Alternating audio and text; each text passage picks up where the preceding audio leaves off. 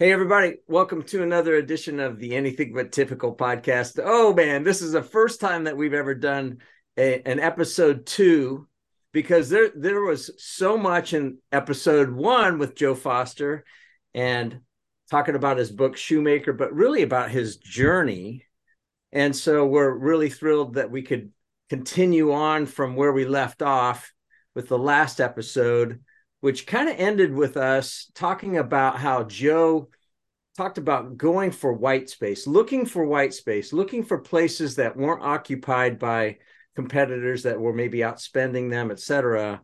And they found white space, especially in the aerobics market and especially going after the women's market first. So, Joe, we were in about 1984 or so I think it was before you had gone public in 85 if I'm not mistaken but you'd gone from basically 3 million to a billion dollars in sales. And so if you would kind of pick up from that point in the story and walk us through like what what happened like what was that like going public the other things that happened in the 80s and and then when you ended up exiting in, in 1990. We've got a lot more questions probably for this episode than last one, but walk us through. Okay, well, firstly, finding white space is something exceptional. It's uh, uh, well, certainly the aerobics was exceptional because we, we could find uh, our normal white space was something like a cross country or a um, orienteering, something that was really specific to in, in, the UK. But when we came to the USA, we were determined because of the running market was growing so fast. The running market was growing so fast, and the, the way that we we looked at how do you expand or how do you uh, scale your company. It's called scale these days. We we used to call it how do you grow your company, but uh, it was either do we do we go into other categories or do we stay in the category we're in, which was athletics and running, and just expand the territory, go to another territory? And and America was the obvious one because unfortunately, with a lot of the other categories, um, Adidas were so strong, so strong that that would have cost too much. So yes, we we found uh, well Arnold Martinez, of course, our guy down there in Los Angeles. He found aerobics. His wife was doing uh, these classes, and uh, he just wondered what she was doing because she was coming back home really full of it with her friends, really loving it and enjoying it. And he said, What are you doing?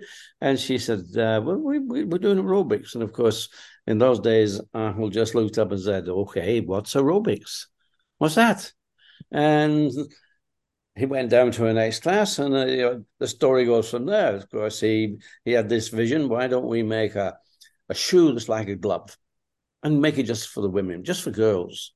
I make it in uh, on a on a girl's last and uh, and just in women's sizes, which which he did. And I don't know how much of that was real marketing, but for me, Arnold was, a, was an absolute master at marketing, and I think he saw the uh, uh, the possibilities of just make uh, making a woman's shoe. Nobody else had made a woman's shoe uh, everything was just sort of either pink and smaller than the than a men's shoe. Just make it smaller, but make it pink, but not, not otherwise no changes. But th- this wasn't just a matter of making a shoe; it was a matter of really creating a different category, and this category of aerobics. Because uh, his first meeting with Paul Fireman was a bit of a, I wouldn't say a disaster, but one where Paul was saying, Arnold, why, why, why would we be making dancing shoes for girls. We're an athletics company. Oh, and you know, okay, that that didn't uh, that didn't amuse Arnold, and of course he got it. He went round to the back door to see uh, uh, Steve Liggett, and Steve Liggett he told he got a better story to, for Steve Liggett, and Steve uh, Steve swallowed it better and, and got him his samples. So then we made this, but of course. As I say, this is a man who was into marketing, really into marketing, and uh, he wanted to make a shoe out of glove leather, and glove leather doesn't work. Not for shoes. And certainly not in the way they were going to use it, because we had used glove leather. In fact, our glove leather shoe, our racing shoe, our World 10, uh, broke the Boston Marathon record. I think it was 1968 when Ron Hill won. and that was uh, in a pair of World Tens, and that was in glove leather. But this, we were using it sort of inside out. We were using the suede side, so we didn't have to do any preparation to get the adhesive. The adhesive goes into the suede quite nicely, and you can stick a sole onto that. But with aerobics, they were using the skin side, and the skin side had a nice white finish. It looked beautiful. But in order to get adhesive onto that, you've got to take a piece off it. And taking a piece off it, what do you think? You start with glove leather at one millimeter.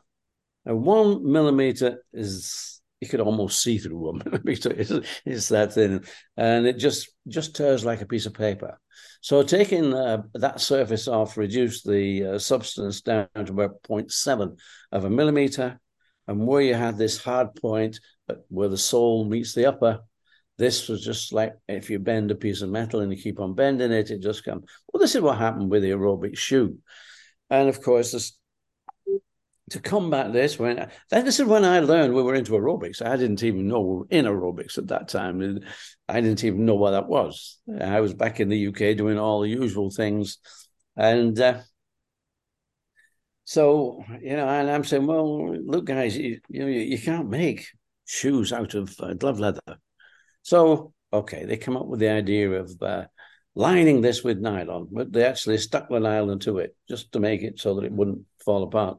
And of course, that that then that stops what leather's really known for, and that's breathability.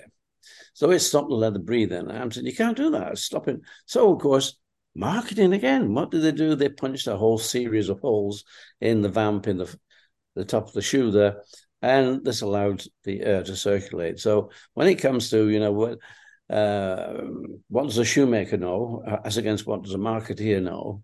It's always the marketing man wins out because marketing is the key. And uh, I mean, I had uh, I had certainly stopped uh, well, becoming being part of our factory. I'd stopped being part of our factory a long time ago because Jeff ran the factory and I had to find the pulse for the company. That was me, find the heartbeat, do do whatever. And that's marketing really. So so I had been, to a large extent, involved in marketing the company, but I did know how to make shoes.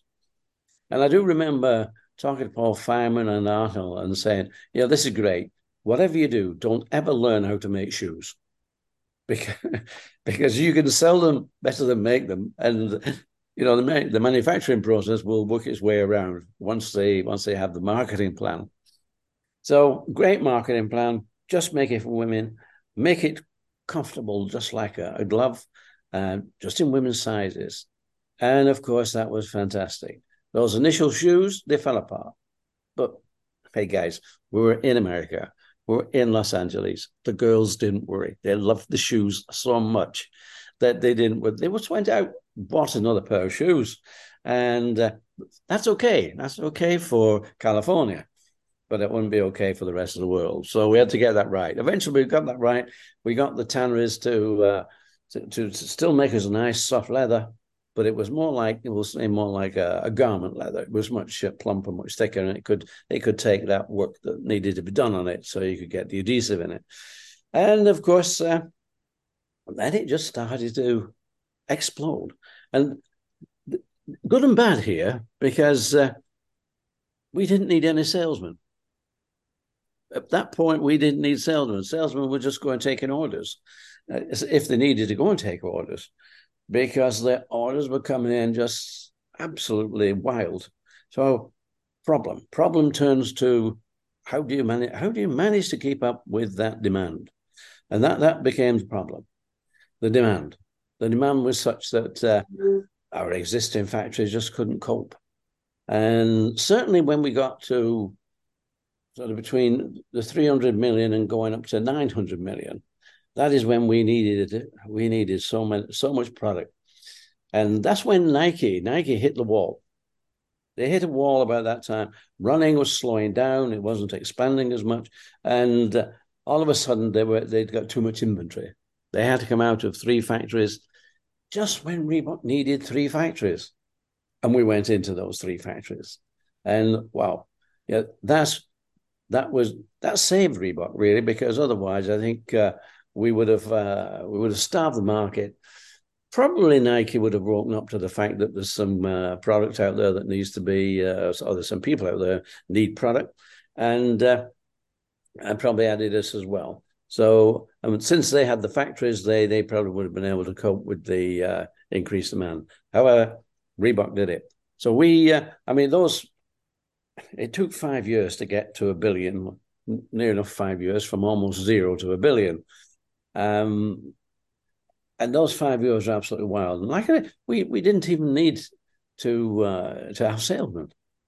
People were just clamoring, knocking at the door. We need, we need, we need, and so it was a matter of keeping up. But we did. We got through that, and of course, by that time, we were coming up very fast and hard on uh, Adidas and on Nike. We were also becoming so popular that uh, we were looking at each other and saying, "Well, okay, so we're a women's company now. Um, this is great." But we, even we started to think, will this continue? you know, can we continue to expand our company to uh, scale up this?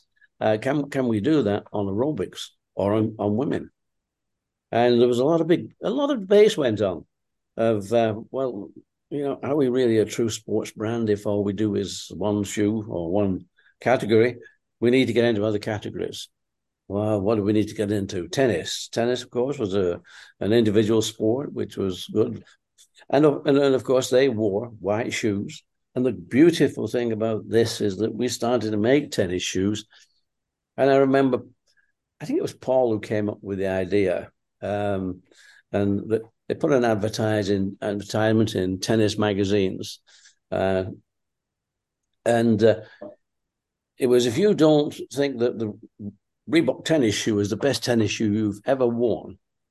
We'll give you your money back and a can of balls. I don't even remember the advert, but the advert was the Reebok put their balls on the line, and and that again was was great, and we really got into tennis.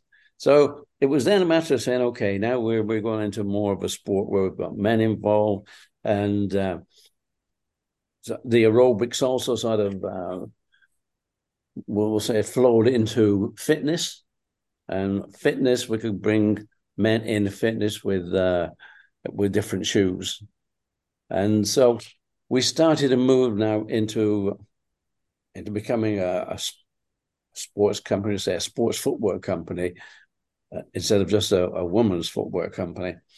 And we came into basketball and american football. So it was, it was then it was a question of saying how you know how how far do you go with this? And uh, we had at that point, we'll say now in the late late eighties, we were at that point where we became number one. We overtook Adidas, we overtook Nike, and we almost became the shoe, the shoe that people traveled in. We, you know, Reebok, uh, like most of the sports companies at that point, really the biggest sales were street, because that's that's where you get your real volume from is street and uh, and I do, do know that uh, it did it did worry Nike. They became worried quite a bit at that point about every time you, went got on an airplane, half the people walking through the airport were, were walking in uh, Reebok Classics. Nice no, classic. Joe, I want to jump in on something there that I'm really curious about. You guys were clearly intentional about how to expand away or to add after the aerobic shoe, right? Because you couldn't have jumped from aerobic shoe to football cleats. It just wouldn't have worked. And nope. so the from aerobics to tennis, from aerobics to fitness, and then being able to go from there. Can you give us a peek behind the curtain of of your guys' plans and intentions there? How much of that was purposely planned out? How much of that was accidental? My guess, like most things, is it's a combination of both. But I'd love to hear a little bit more about that. It's a bit of a combination of both, but uh, what what had happened with Reebok is we did realize that uh, okay, performance that needs cleats, we'll say football, soccer, something that needs cleats, of course, is specific to performance. And what we, we needed, we what we were producing was shoes that would uh, go street. We would become fashion. So with tennis, a tennis shoe, that's street all day long. Basketball, basketball, again, street quite easy to go street with with basketball. So uh, the intention was that okay, if we're, we're going if we're going to go into these different sports, it was what what are we bringing that's different? And what we were bringing is a soft feel, a, nice, soft, comfortable leather. Um, a lot of the, uh, uh, we'll say, performance shoes and certain tennis shoes in those days were they were quite the, the leather was hard, more like a street shoe leather, but it was wide, and though they needed a lot of breaking in. This, this I think, is what allowed Reebok to come in from aerobics into the uh, into the general field of uh, of sports because we were producing something different. Now everybody has a soft leather because you don't have to break these shoes in. This is this is why, as a street shoe, it works so well. They're so comfortable.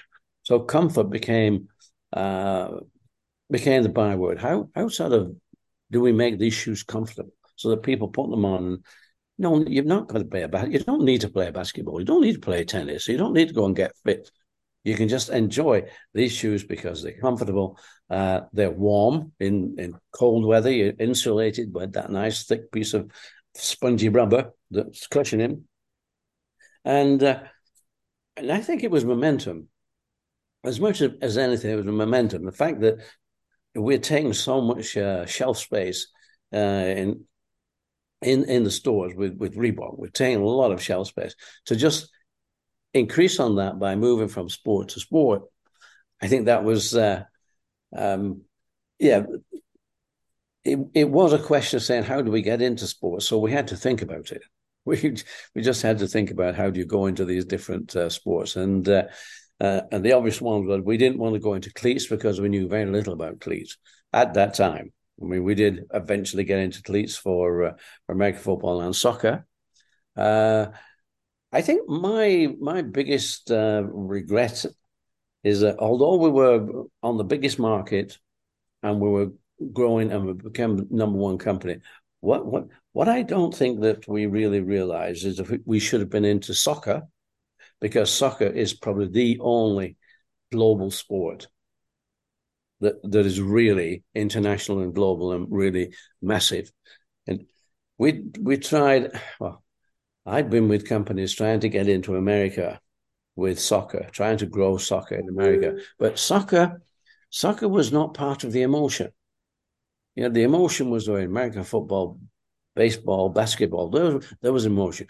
That's where people belonged to teams, followed teams, but nobody followed soccer teams. And I think this is one of the things that uh, that probably our guys who were more thinking in, in marketing terms in, in the USA didn't think that much of soccer. And because it wasn't there in America, just wasn't there. And if it was, it was in a very small way. And again, only the girls were playing soccer. Initially, the girls played soccer. So I think that, um, and I, I, did propose at one time that we should have, we should have an academy, a soccer academy, and put that in Europe somewhere maybe in the UK since we were in the UK, but that didn't happen, which I think is one of the reasons that we never really sort of picked up on what I think is probably one of the biggest influences of in, in performance. One of the biggest influences is soccer. If you go, if you're looking global, and uh, I, I had, I knew they were doing a hell of a job in the USA. Paul Fireman and the team in the USA were doing a fantastic job. So uh, I concentrated then on going global and getting on all the distribution into Europe, into Australia, in, into all the other markets, Japan, into the big markets. So th- that's what I, I started doing and started concentrating on. And initially, of course, aerobics, that was it. Everybody wanted to get into aerobics. Once it started, they wanted to get in there. The, the next thing, of course, was expanding the market. And for me, it was always a question if we can if we can get into the uh, into the big team sports in USA, we can expand. We can we can scale our business, and uh, and that's that's what we concentrated on. Just slowly expanding this nice soft leather feel into other into other categories. So, Joe, um, I love this journey. I love your transparency on, you know, you had a foundational driver which was one that we haven't talked about this podcast yet but fun is like it's your middle name you wanted yes. to have fun but just even how you kept looking for white space. And and actually soccer would have been white space in the United States at that time yes. for sure. But I want to go back to 1985, I think is when you guys decided to go public in the United States. Can you talk about what was the the driver for that? How did that impact you and what you were doing? You know, talk a little bit about that and then I want to keep moving and I want to move into as as you grew when you ended up exiting because I want to I want to spend a little bit of time on that like what that was like because we've got a lot of you know listeners that are shooting for that date. And i know plenty that have that weren't anticipating what's on the other side of that date and then they kind of felt lost a little bit and you've done a really good job of not being lost so i want to hit on that but let's go back to going public talk about what was the driver are you glad that they did? Would would you have done it differently looking back? I'm just curious about your perspective.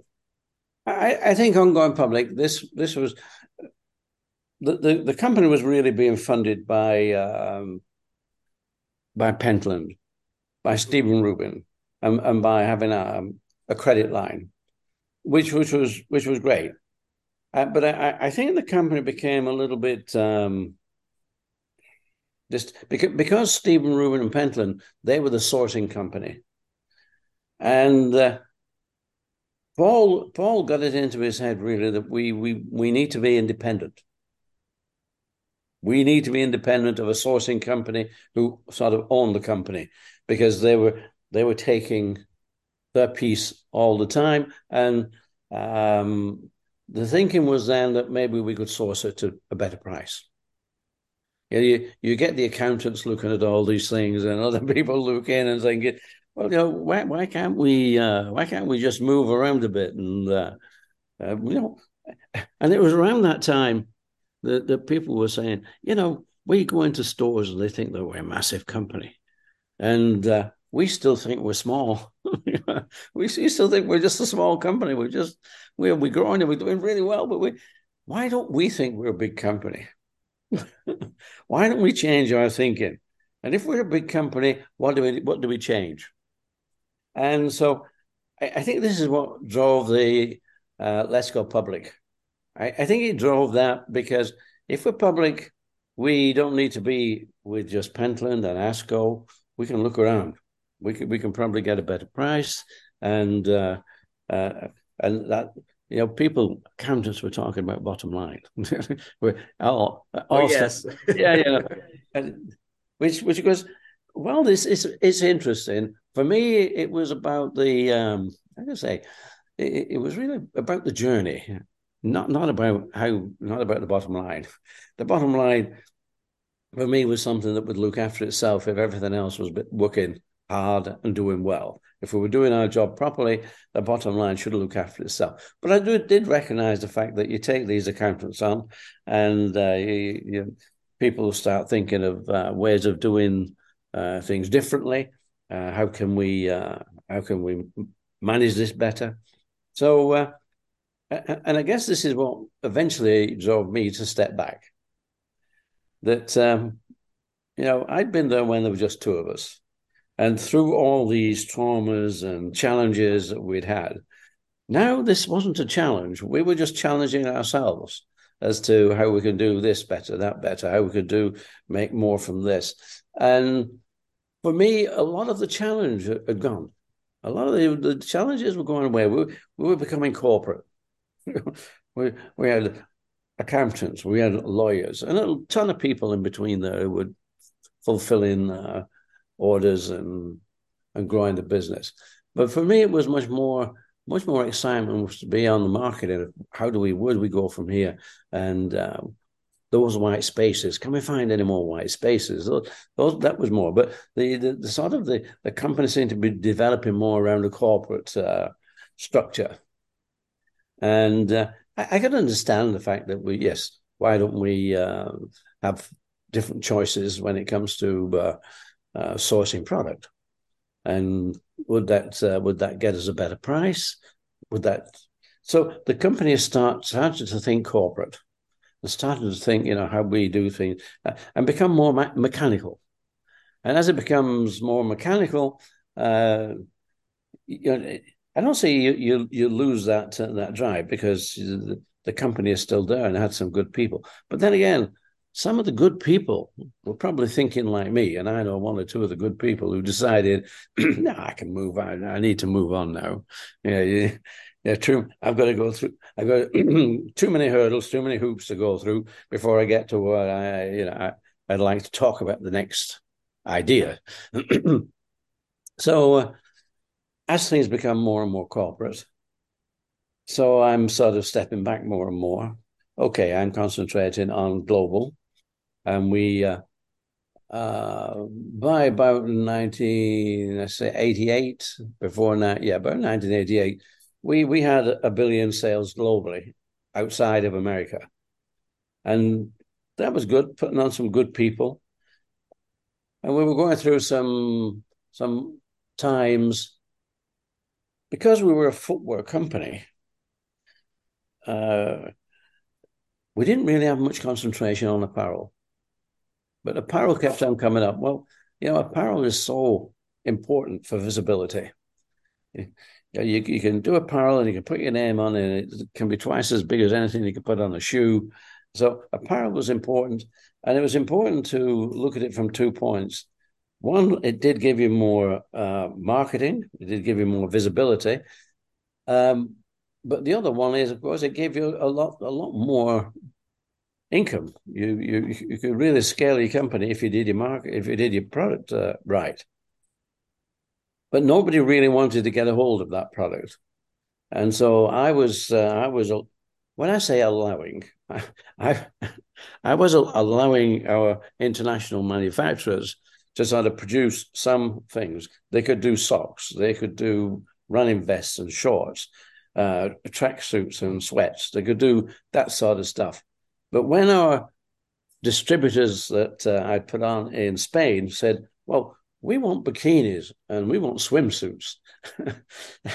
That's when it became a little bit more tricky because bikinis, not, not exactly uh, athletics, but for them, because Spain in those days was very much a, a holiday perimeter country. So uh, around the perimeter, lots of holiday resorts.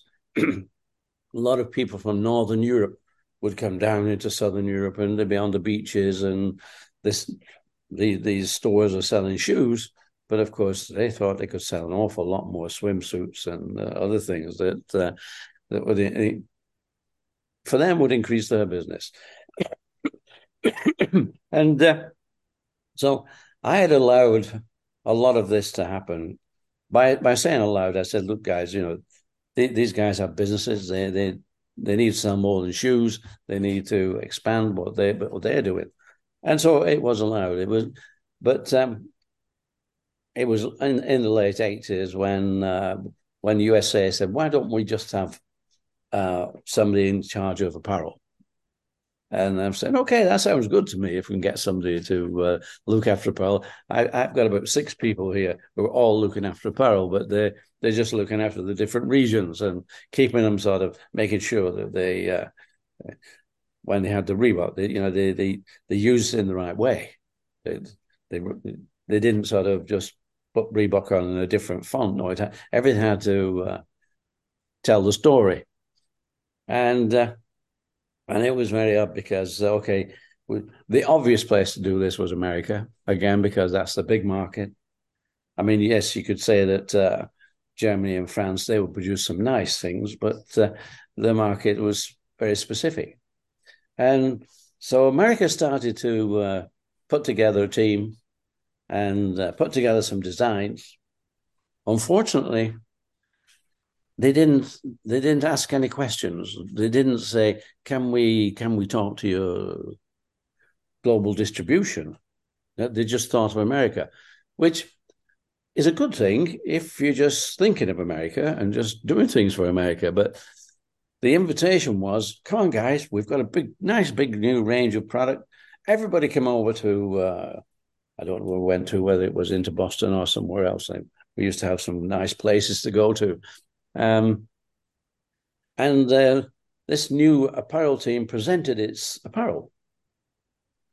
That was great. And we had maybe 30 different countries there now. So maybe about 60 or 90 people from these 30 countries in total. And uh, they're watching this nice show of uh, product on the catwalk there. Yes, this is beautiful product. And and then uh, the guys get up there and said, uh, okay, now you've seen the product. Can you place your orders? and of course, this was, oh, place the orders. Yeah, okay. So they they sort of looked at the. They also got a book with all the bits and pieces in, and um, after about an hour, Paul got up on the stage and said, "You've you've ordered about twenty products each. yeah, we're going to production next week, and that will be it." And uh, oh, and it was quite a learning curve for our guys because they all came to me and said, "Joe, what are we doing? We this is the first time we've seen the product." how can we order any volume on that without first of all taking it back and running it through our own marketing? so uh, I was also a bit stunned at what Paul wanted to do and what they wanted to do. I said, "Don't worry, you carry on doing exactly what you're doing now, and I'll have a word with Paul." because Paul just thought that they could just place orders, and it, it didn't take long talking to Paul. He did he did recognize and realize that this works for USA. But when you when you think about Southern Europe, they want Italy, they want something in cotton. Northern Europe, they want something warmer, more in wool, different things. And I said, we really, what you really need to do, um, and what we really need to do now in here in the USA is to have a clothing conference, bring people together, and let them talk about next year. And uh, I mean, today everybody recognizes the fact that if uh, you're talking about development of a new product line, it takes about two years from people sitting down and starting to think about and design it, then they design it, then they they go out and sample it, and so it takes about two years. And uh, Paul had tried to get the guys to put it together and do it in about a month, which uh, which I, I think Paul Paul really thought that wherever he went in the world, he would see the same product. He would in any shop wherever he went, it would be the same product. And and it took it took a bit for Paul to realize that uh, what works in America works in America, and only certain things like like aerobics and stuff like that travel without needing to be changed. But even aerobics, we had to have a different last when we went into places like Japan. Japanese women have smaller, wider feet, and uh, so at that point, Reebok were learning how to go global, and uh, it was it was quite amusing. We had a lot of fun with it, as you can tell. We, we had a lot of fun because we well, it's interesting that because I've seen that with other companies and and it's really it can be the the reverse people in Japan thinking well this is what Japan works so it'll work in America well not necessarily but it is know your audience and it's being collaborative and asking versus being presumptive and I think Americans can be known for being presumptive uh, many times. So that's an that's an interesting. I want to go back to something that you said about you know where it it started becoming feeling more corporate, more bureaucratic. That kind of killed the joy for you, and it does for many people. I've heard one founder of uh, is Fallon McElligott, which was the most decorated ad agency next to Wieden and Kennedy, which helped, you know, really get Nike more and more. But they said, how big can we get before we get bad? You know, and, and like that's the question, I guess, because you were Oh, in the billions now globally between the US and and so you know what is that number? I'm not sure. But when you hit that point in that stride of feeling corporate you had to keep finding kind of white space for you to where you could still feel like it was a place of fun and enjoyment. Talk to us about the decision when you got up to about 1990 and you're like you know it's time for the founder to leave. I want to hear about that. What what were the emotions before, during, and after, and then kind of since that journey?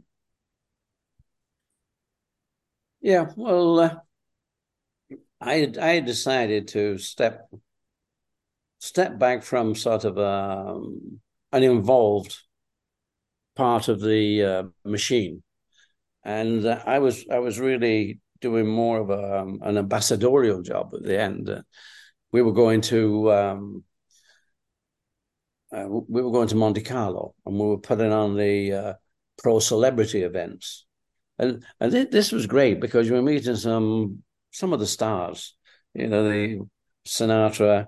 Um, and there were there were so many.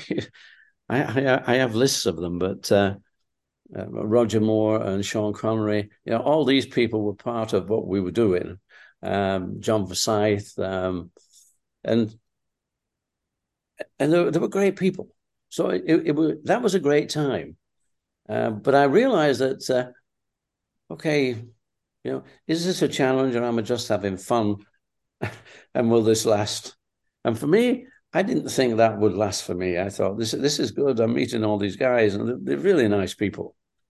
But is it is it what uh, I want to be doing? You know, is it uh, really uh, going to places like Monte Carlo, you're having going to the best places, you, you're having great meals, you're having great fun, you're meeting some wonderful people. But it's not really, it's not really a challenge. It's it's more or less, you know, do do you just die doing this job? Do you just sort of fade away? Is it is it the end, or am I better just sort of saying no? No, you know, it's a younger man's job now, and you need younger men to run companies and to bring new ideas in. You know, bring you know, bring loads of new ideas. So for me, it was uh, it was great, and uh, I'd made a lot of friends. Still have quite a lot of those friends, and but it really the, the company had gone. As I say, the company had become corporate, and uh, you know we, we had numerous things happening. I know the IRS got involved at one point uh, because they were wondering why. Why, why is Reebok, which we think is an American company now, why is Reebok paying a, a royalty to this British company? Because the brand, surprisingly enough, the brand was still held, and I think it still is held in the UK. Reebok International has the brand in the UK, and although the shares are now owned by ABG, they were owned by Adidas, and they were owned uh, by Reebok USA at one point. And so we, we had the IRS uh, very much involved, and the, they were asking these questions. And in fact, I, I do I do know it, it, I had actually retired and stepped back by the time this really became a hot subject. And uh, this guy was phoning my office back in the UK, and I'm in uh, Tenerife enjoying life a bit, sort of deciding to sit back. Um, and so my office phoned me and I said, uh, pass the message on to the uh, financial people or, or, the legal people in, in America, see what they say. I think within minutes, they came back to me on the phone saying, Joe, don't ever speak to this guy. don't talk to him. You know, you, don't meet him. So uh, and you know, that what transpired is that those guys came across to London, and we all met in London, and went to the Inland Revenue, the head of the Inland Revenue in London, to to discuss this. And uh, the Reebok guys were saying, "Look, we we need to move the uh, uh, move the brand to America." And they're, they're asking the Inland Revenue, um, "Can we do that?" And the Inland Revenue said, "Of course you can do it. Yeah, no problem." Uh, and is will that cost us money? And yes, it will cost you money because it's an asset that uh, is only here in the UK. And if you want to move that asset, it'll cost you money. So the guy said, Well, how much will it cost? and the and Revenue said, Well, we don't know. But if you want to move it, you move it. And then we'll let you know. oh, that's a bad idea. so so it never happened. The wow. the brand is still owned in, in the UK. I think they get around it by uh, doing legal charges and management charges and things like that. So, but whilst the, the agreements do send a a royalty into the UK, I think they manage it, and so the management costs. Yeah, and I think there's still an office anyway in uh, in Pall Mall in London. There's still an office there. So uh, I, those sort of things they became quite amusing, but uh, they were like they take uh, they take away from what really you're trying to do, and that is to design and sell and expand and do all sorts of things with your brand. And so for me, it, it wasn't really an effort standing stepping back. You know, it, was like okay, and uh, and I remember in the first few months of stepping back, every other day somebody from America would be on the phone, say, "Joe, what do we do with this? How do we do this? and so it, it, took an awful long time for them to sort of um, almost forget me and get on with the job because so many references had been coming back, and uh, and so it was it was quite nice to sort of get away from that and uh, and still be invited to all the uh, trade shows and all everything. I, I kept being invited. So that was good to be there, and then you know just stay as an ambassador. So that was really good. I think that worked out pretty nicely until uh, until eventually uh, the Reebok uh, shares were sold to Adidas. Mm-hmm. And, and at that time, I don't, I just didn't want to know me. so I thought, okay, not to worry. We'll wait and see. So seemed like a very natural time for you to be transitioning out, right? That it wasn't this burden for you to leave. You were able to still be on phone calls for a while. Can you take us into your your mindset of when those phone calls slowed down? Right? Because this has been you for so long. Even after you step away, you're still involved, still getting these phone calls.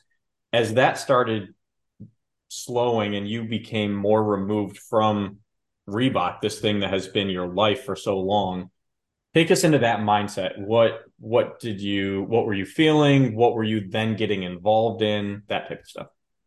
Well i think the transition was away from anything to do with management anything to do with uh, operation. And and i and i was going more and more uh, into being an ambassador which which was better and i i felt this was a, a better move so i i could go to anywhere and be introduced and I, i'd be the founder I could go along. We would do things. So I was doing things more as a founder. And uh, there was also a time when uh, we decided, uh, I decided, okay, we'd, we'd like to do a bit, little bit more. So I got involved in in making bags. You know, one of the things because I was traveling and uh, we went to Hong Kong and a lot, and um, so I had a word with Paul and said, Paul, you know, it, has been good to step back, but uh, it will be interesting now because uh, you, you, know we use a lot of bags, Reebok bags. You know, if and and unfortunately they they used to get a lot of people that to place an order. If you were given the the, uh, the job of being in charge of bags, the people in the Far East were very, uh, very keen to give you a piece of the action, which of course was so um, so wrong as far as the Americans were concerned and as far as the company is concerned that one of their employees is taking five cents because that factory needed to buy that those orders. And so the factory is buying orders. So that, that was a concern. It's been a concern whilst I was there. So I said to Paul, so you don't have to worry about who's who's working for you, who's being paid.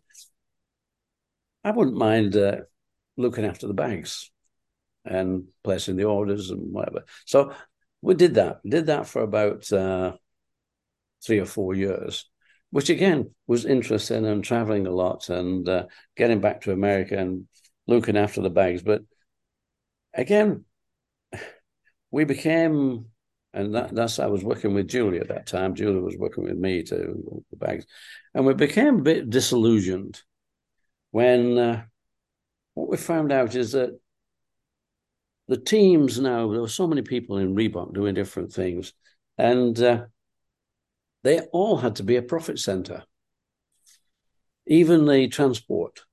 So people arranging the transport from, say, Korea to whatever had to make a profit.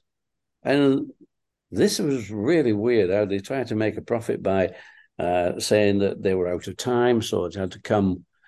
We're not going to pay the costs, and we're not going to pay the transport uh, because you've gone over time. We, and we we just became a little bit sort of um, disillusioned on, on, the fact that, uh, again, you were making a product, but there were so many pieces to this uh, puzzle that uh, you know, that in, instead of actually supplying somebody with a product and they would pay for the shipping, which they should do, they were always trying different ways and means of not accepting it.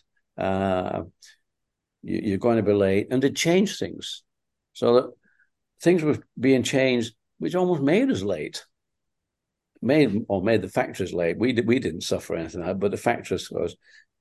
You got a bit disillusioned on the fact that um, it didn't seem to be operating as we used to operate in the, those early days. You want you want some bags, you buy the bags. This I say they they had a the uh, the organization within the company that was arranging transport had to make a profit. And how you make a profit on transport, I don't know, except that what you do is for some reason you find reasons why there's something wrong with the product. Uh, and they used to have to have the product uh, signed off by a, a, company, an independent company. But we, we found out that these independent companies were actually charging the factory money to do it. And if they didn't pay them, they, they wouldn't sign them off. So you're becoming involved in politics and and, and in the wrong thing. So we we eventually gave that up for saying no, that's, that's not an area we want to be in. And again, this is all to do with the company becoming really corporate and, and really sort of big. Mm-hmm. It it goes through all these different processes uh, that really I'm not interested in. Yeah, and and I don't want to go into the be involved in all these politics. And uh, whilst whilst we thought we were doing well for the company, that uh, you know we you know did know whatever price we got, we'd get we'd be getting the right price, and you know we'd be just taking a cut out of that, and they knew exactly. But uh, so you know, I th- I think for me coming away from sort of the operating side and coming away from Reebok in that way was a good thing because it disillusioned me that people are employed to to be that way. And uh, when you get to a certain size, that's when it's corporate, and that's when all these little things, is, the politics start to kick in. So I, I just uh, sort of sat back and became, well, okay, it's all right. I'll I'll just stay as founder. And that and that's the one thing that I've found out over the years is that uh, we've had numerous CEOs, CFOs, CEOs, and whatever but uh, they can't change the founder. there's one. That's it. It's you and Jeff, and so you you right. remain. That's right. we remain. So, uh, and and that has become more interesting. And then, of course, as you know, as I sort of lying back there, we get computers and we get smartphones and we get Wikipedia and we get uh, Google and I read about how Reebok started. There's even a photograph of Joe Foster, founder of Reebok. Well, I don't know. He, it was probably Joe Foster. He certainly wasn't founder wasn't the Joe Foster, though. well, so we don't know. And uh, so that became quite amusing. And, and uh, it, it sort of that, that was the beginning of the book. Okay, I better, I better sort of, uh, yes, there we go. A lot of people had said, "Why don't you write a book, Joe?" But you know, I guess I needed something to kick me into an action. that uh, yeah, it was all right. You know, this is fine. But when this uh, when this came out, it was then a matter of writing the book, which took me a few years and uh, about five different drafts and whatever, and and and I had a guy read it through. Well, a few guys read it through, and I had one guy who sort of coloured it in. You know, he's uh, you tend you tend not to be uh, you tend not to put enough emotion in when you when you first do you you become more factual and uh, and I I got told take out the anecdotes. You know you, you don't need that. You don't need that. You need this. So so the story's there and uh, uh, it's how much emotion sort of And you know what was your relationship like with your father? You know these are the questions. Oh well uh, not too good really you know but uh, yeah so, so in order to, to make the book come to life you need to get as much emotion in it as you can do. And really, it you know, there's nothing that uh, that is sort of exaggerated. It's just that when you sit down and write, you don't put in those things that uh, you probably you well you do when you when you get to know what you should be. Uh, how much emotion you should put into these things, and that that helps with uh, with writing the book. So, so and then yeah. Oh, I, I was just going to say, we kind of glossed over this, but it was accentuated when you and I had dinner last week. And it was because you saw these fictional accounts of how Reebok started, where pictures of people that weren't you, etc. Like, hey, here's the Wikipedia history of Reebok that was all wrong. And so right. that was what like spurred you into action to writing this book, which was like, hey, you need to set the record straight. And for anybody that's listening to this, you know, I don't get a dime for this. You know, we we we have yet to monetize this podcast, but this is a great book. Uh, Shoemaker is a great book, and yes, I've read Shoe Dog by Phil Knight. It's a very good book as well. But I am really drawn to this one, and I'm I think I'm really drawn to you as a founder, as an entrepreneur, as a very creative marketer, as a guy that runs to white space, because I can relate to that. And you've got a humility that I'm just super drawn to and and fun. Like you are just a fun guy to hang around. So um, I will just do one more shameless plug. Get this book, Shoemaker by Joe Foster. It's in how many languages, Joe? I think we're in about 10 languages now. Yes. It's quite amazing. yeah. So, anyway, I know that um, we are kind of coming up uh, towards the end of the hour, but one thing that I did want to say that I didn't know about when I was listening to you, I was on this uh, uh in the wings off of the stage with Julie and I said, "Hey, Julie, uh, are you guys living in Bolton now, or you know, or are you still in Canary Islands, et cetera?" And and she said, "Well, actually, no, we're digital nomads." And I'm like, "What? you guys are traveling the world? You sold your place in the Canary Islands? I think that's fascinating." Well, whilst I can travel, I'll continue to travel, and I think it's all going to depend on age. In fact, next week we're down in uh, Fort Lauderdale and there's a big celebration going on for my 88th birthday, which, is, fantastic. They put a party on for me. you deserve more than one. well, why not? Yeah, so we'll have to keep doing this. I have to keep saying I'm 88 to a lot of people, and then we're going to have parties all around the world wherever we go. Um, but that's great fun. So a lot depends on how long I'm able to sort of uh, continue traveling and continue enjoying the travel, uh, because it does get more challenging. As you get a little yeah, older, sure. things get a little more challenging. You know, I have a I have a new hip, I have a new knee, and uh, things like that. You know, if you play sport, it, it catches up with you eventually. But yeah, you know, it's okay, and uh, we do enjoy our travel, which is, which is good, and and I think that is. You know, when in my early days with Reebok, okay, I couldn't afford for my wife to travel with me, but when when I could afford it, she wouldn't travel she didn't like to travel. She said it made her ill. And uh, you, you you miss so many opportunities to share mm. some incredible things. You know, going into the palace in Monte Carlo, and meeting up with Prince uh, Rainier. I mean, these are memories that you know. If you have somebody to share that with, they're so precious. You know, meeting some of these uh, A-listers, there's there's such precious moments when when you get the opportunity. So ever since I stepped back, anybody who wants to say two tickets, and Julie goes everywhere with me now. we, we, share all the uh, these opportunities, and it's great. Uh, and now Julie is speaking now. Now she's part of Global Women, and she's uh, she's also standing up there and speaking. And she usually talks about Reebok and how yeah, we. She met. is a great ambassador too. Yes, yes. So uh, I I think we'll just keep on traveling and, and keep on enjoying it, and keep meeting people like you, Gary, and uh, and having fun because it's it, it really is a way of life. You know, you can sit down there. North of England at the moment is still cold and wet here we are, 90 degrees, warm, beautiful. Great. So why do we want to be in cold and wet? We don't.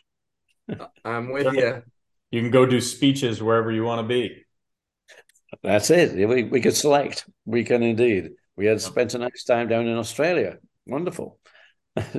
and uh, yeah, it was nice and warm down there. And we come back through, well, we went to India as well. That was nice and warm. I'd never been to India before. So, and we, we were going to places that really I didn't go to when I was traveling. And now I can see places because I, I used to yeah. Fly in somewhere. I would be picked up uh, at, with a limousine. I go to uh, the best hotels. Uh, would be the best places for meals and whatever, but I would never see anywhere. You, yeah so you go to Tokyo, and that's it. I've been to Tokyo how many times? Three or four times. And uh, yeah, now we, when we go places, we we hope we can do some travel and uh, see some of the nice places. Well, Joe, thank you so much for hopping back on and letting us do a part two so we could get more of your story. I, I know a ton of people enjoyed the first episode, so I'm sure they're going to love this uh, this sequel. So, thank you so much for coming on. It's been an absolute pleasure, and uh, I'm sure we'll talk again. I'm sure we'll, we'll meet up again. Yes. yes. So one other thing, Joe, if yeah. if somebody wants to learn more about you, you've got a website. Just recant or just you know, not recant, but recall what that is and say that for the listeners. It's Reebok the founder. Oh. So just a minute. Just a minute. She's telling me it's J.W. Foster Heritage. Heritage. Dot, sorry, www jwfosterheritage.com. Okay, you can, great. You can always look up Reebok the founder as well. yep, and we'll put okay, that great. in the uh, the show note link, or we'll put that link in the show notes as well for you. Fabulous. Thank you. And you've got 15 more U.S. cities on part of your speaking tour. We're honored to have you in Charlotte be the first one, and uh, hopefully I'll get to see you again on some of those uh, tours. So thank you again, Joe. Anybody get the book? Shoemaker by Joe Foster, the Joe Foster, not Wikipedia's uh, Joe Foster from years ago.